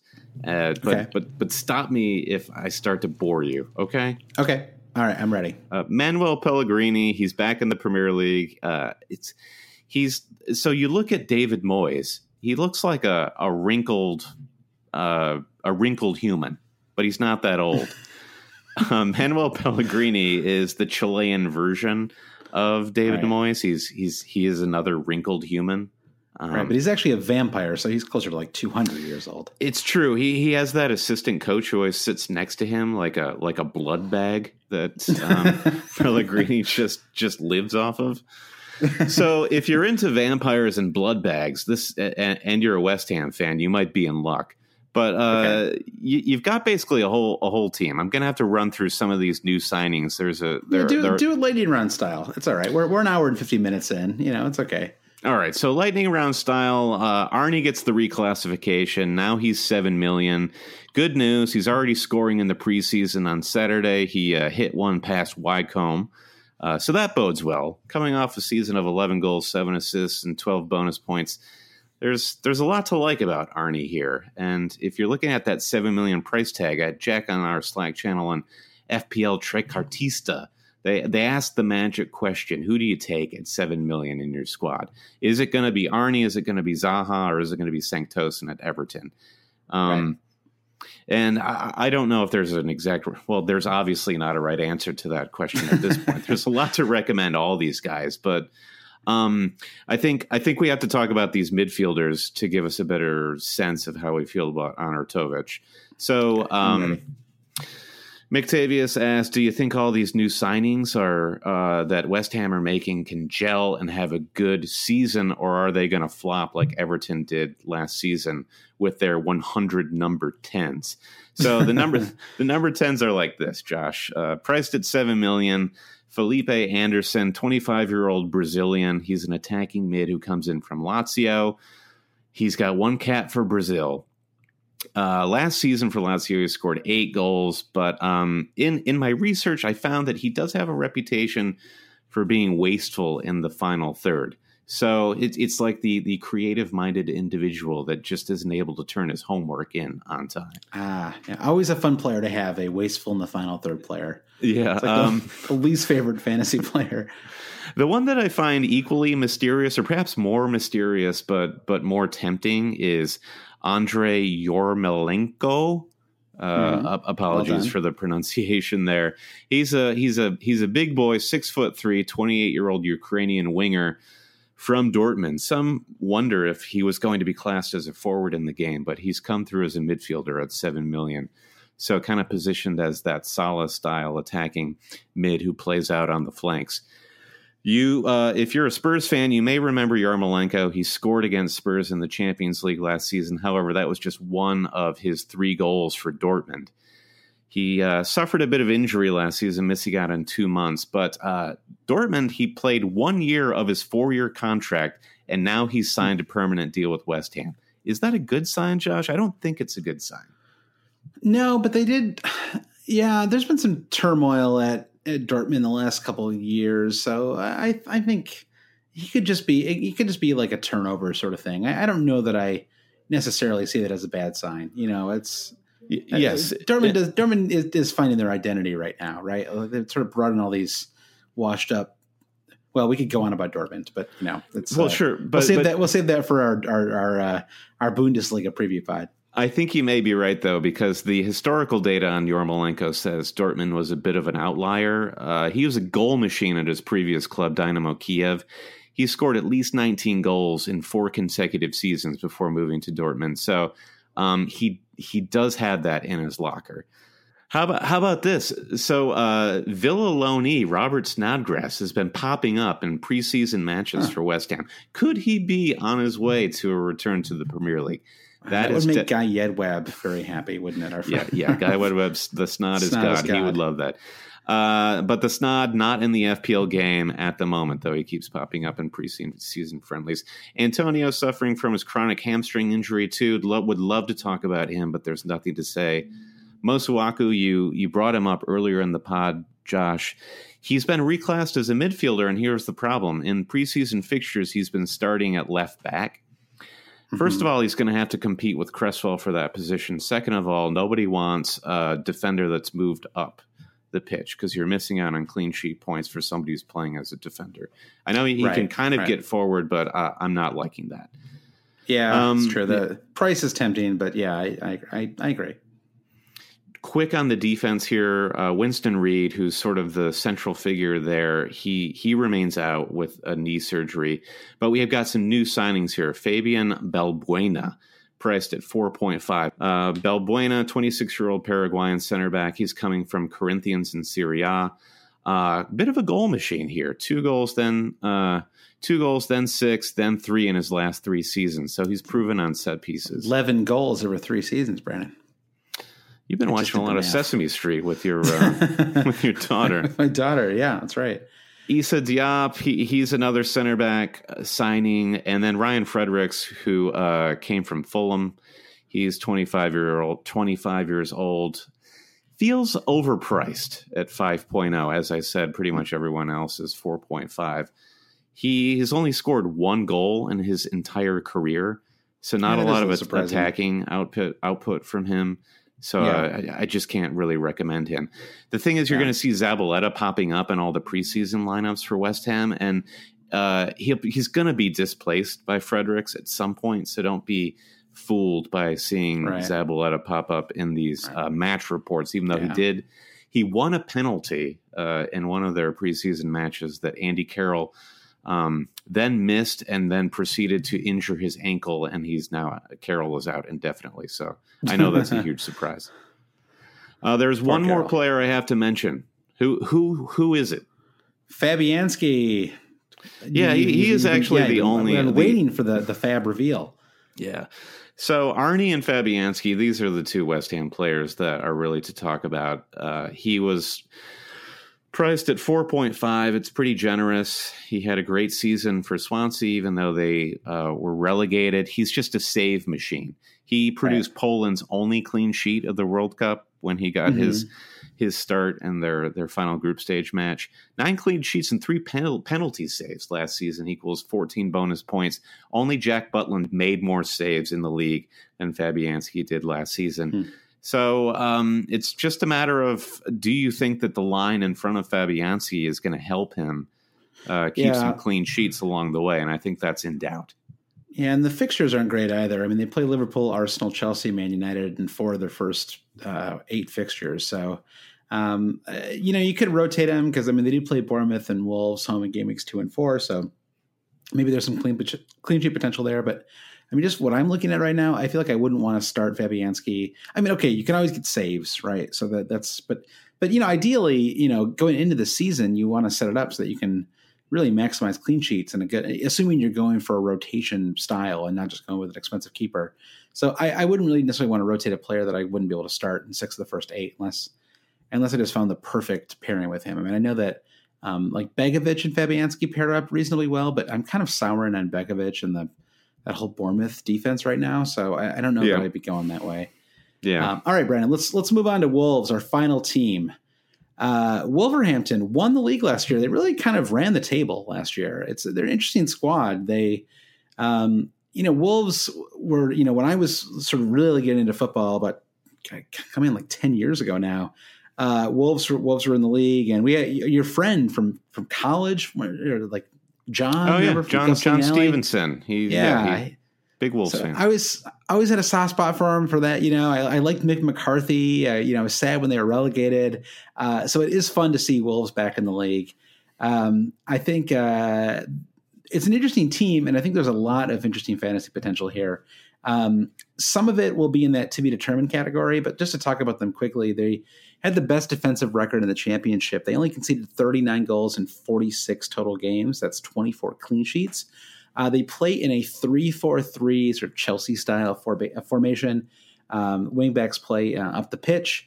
Um, and uh, we'll talk more about those wingbacks in a second. Um, the um, World Cup doesn't affect them very much. Um, uh, Rui uh, Patricio, their new keeper, um, did start for Portugal. Um, and then Saiss uh, started two games for Morocco. Um, so we talked about uh, Patricio. We actually talked about him in a podcast a few weeks ago, but he's the uh, you know, new signing. He comes in at 4.5 million, so a very reasonable price for a keeper of his quality. Um, and given their their clean sheet record last season, um, starting goalkeeper for Portugal is 70 caps, you know, 460 appearances for Sporting Lisbon, kept 179 clean sheets in those appearances. Uh, they've also brought in uh, Jimenez, who um, uh, was on the Me- Mexican national team. Didn't actually really was more of a bench player on the Mexican national team, but uh, does have uh, 31 goals and 120 appearances for Benfica available at a very reasonable 5.5 million, classified as a forward. Uh, so a possible option up there in that Bobby. Uh, what's Bobby's last name on Cardiff? Oh, Bobby Bobby Reid. Bobby Reid, thank you. The Bobby Reid category. I thought you forgot um, Bobby Firmino's name for for a second. I was worried about you, like you were yeah, stroking out yeah. there. Yeah, Bobby Firmino's coming in at five point five, so you really you got you got to look that way. Um, Key players, uh, you got Diogo Jota, 6.5 million, 17 goals, six assists. I uh, did have nine yellow cards for Wolves last season. Um, he's a 21 year old Portuguese player. He did not actually play in the World Cup, though. Um, classified as a midfielder, he is a player that is kind of a.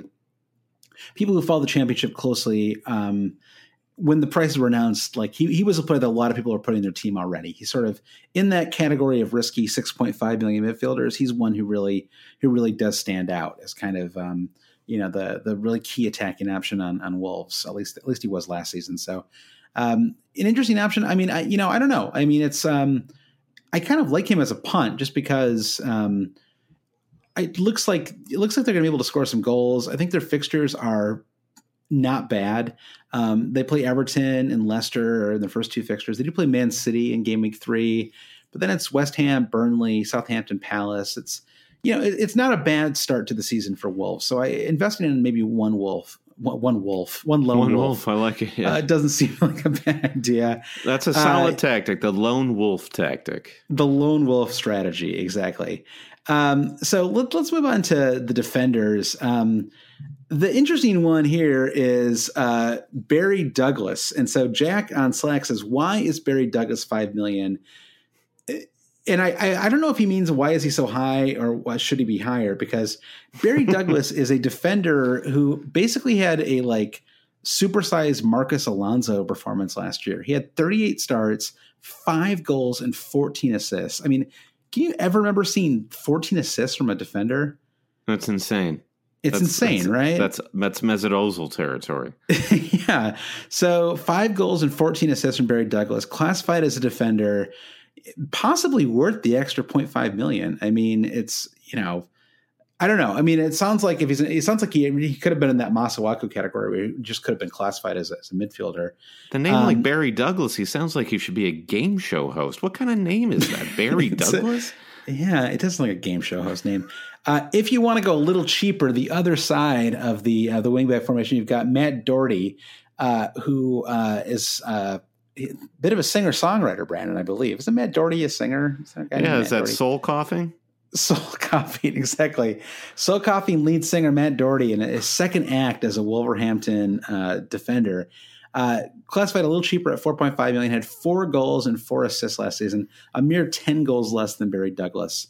Uh, if you want, for some reason, uh, to go with their center backs, uh, you've got Will Boly and Conor Coady Both had plenty of starts, and, and Will Boly picked up three goals and two assists. Uh, Ryan Bennett is the player that people are talking about here. is an interesting option. He got 27 starts last year, uh, classified at 4 million as a starting price. So the question is, is he, the, the FPL game is pretty good in general about not giving starting defenders a 4 million price tag. So there must be at least some, some idea that, that he's going to get displaced Bennett. But, um, going into the season, there's a I think a reasonable chance that Bennett actually will be a four million starter for Wolves. So uh, in that case, he might be uh, might be a player to keep an eye on, or or just you know sp- you know sort of stash as your as your fifth defender. Um, There's the, uh, always uh, player, one. There's always one four million player. Exactly. There we always, find one.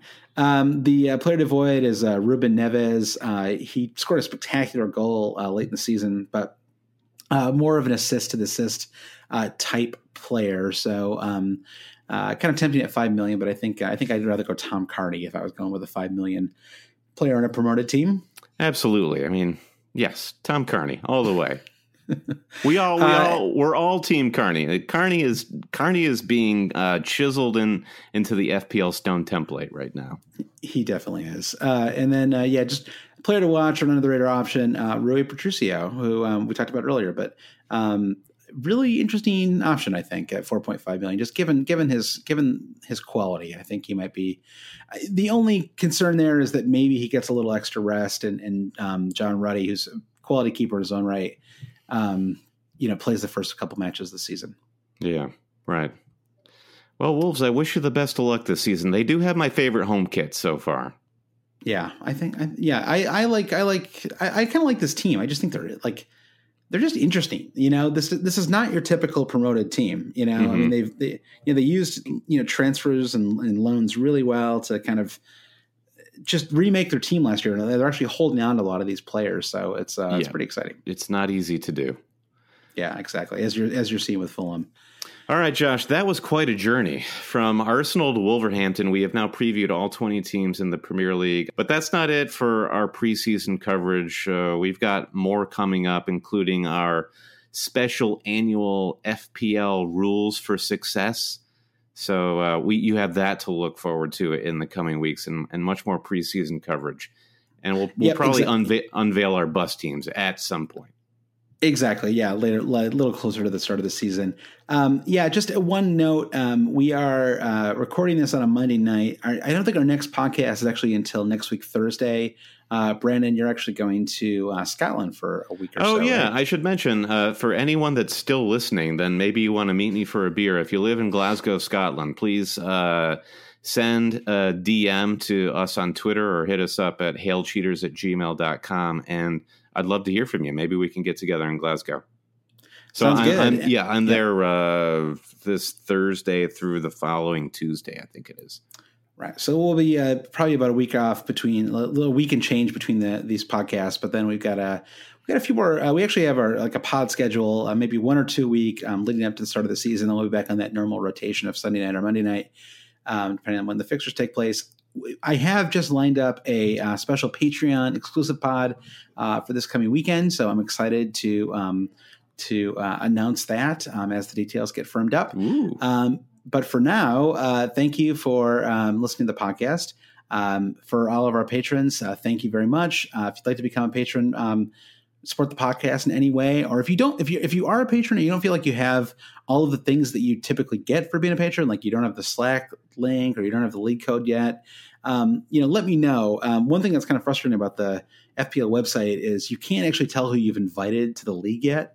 Uh, you know, yeah. like it'd be nice if there was like a like a pending invite section or something like that. Yeah. Um, so if by mistake I, I have not sent you an invite, just just let me know. Um, so, but patreon.com slash always cheating is where you can, you can learn more about all that stuff. Uh, producer thank yous uh, Mike DePietro, Stephen Toomey, Sam Streak, Jacob Roberts, Nick Costello. Thank you to all our producers. Uh, Brandon, what else? Yeah, take about producers. What special people? Uh, yeah, give us a five star review on iTunes. We got a couple uh, ratings on iTunes over the last week, so thank you to whoever you angels are out there that gave us five stars and wrote us a review. That helps the podcast a lot. If that's the least you can do, we truly appreciate it. Just subscribe to the pod, of course, Apple Podcast, SoundCloud, Stitcher, Acast, Google Play, wherever you get your podcasts. Follow us on Twitter, where we're the most active. It's easy to get in touch with us there at Hail Cheaters on Twitter.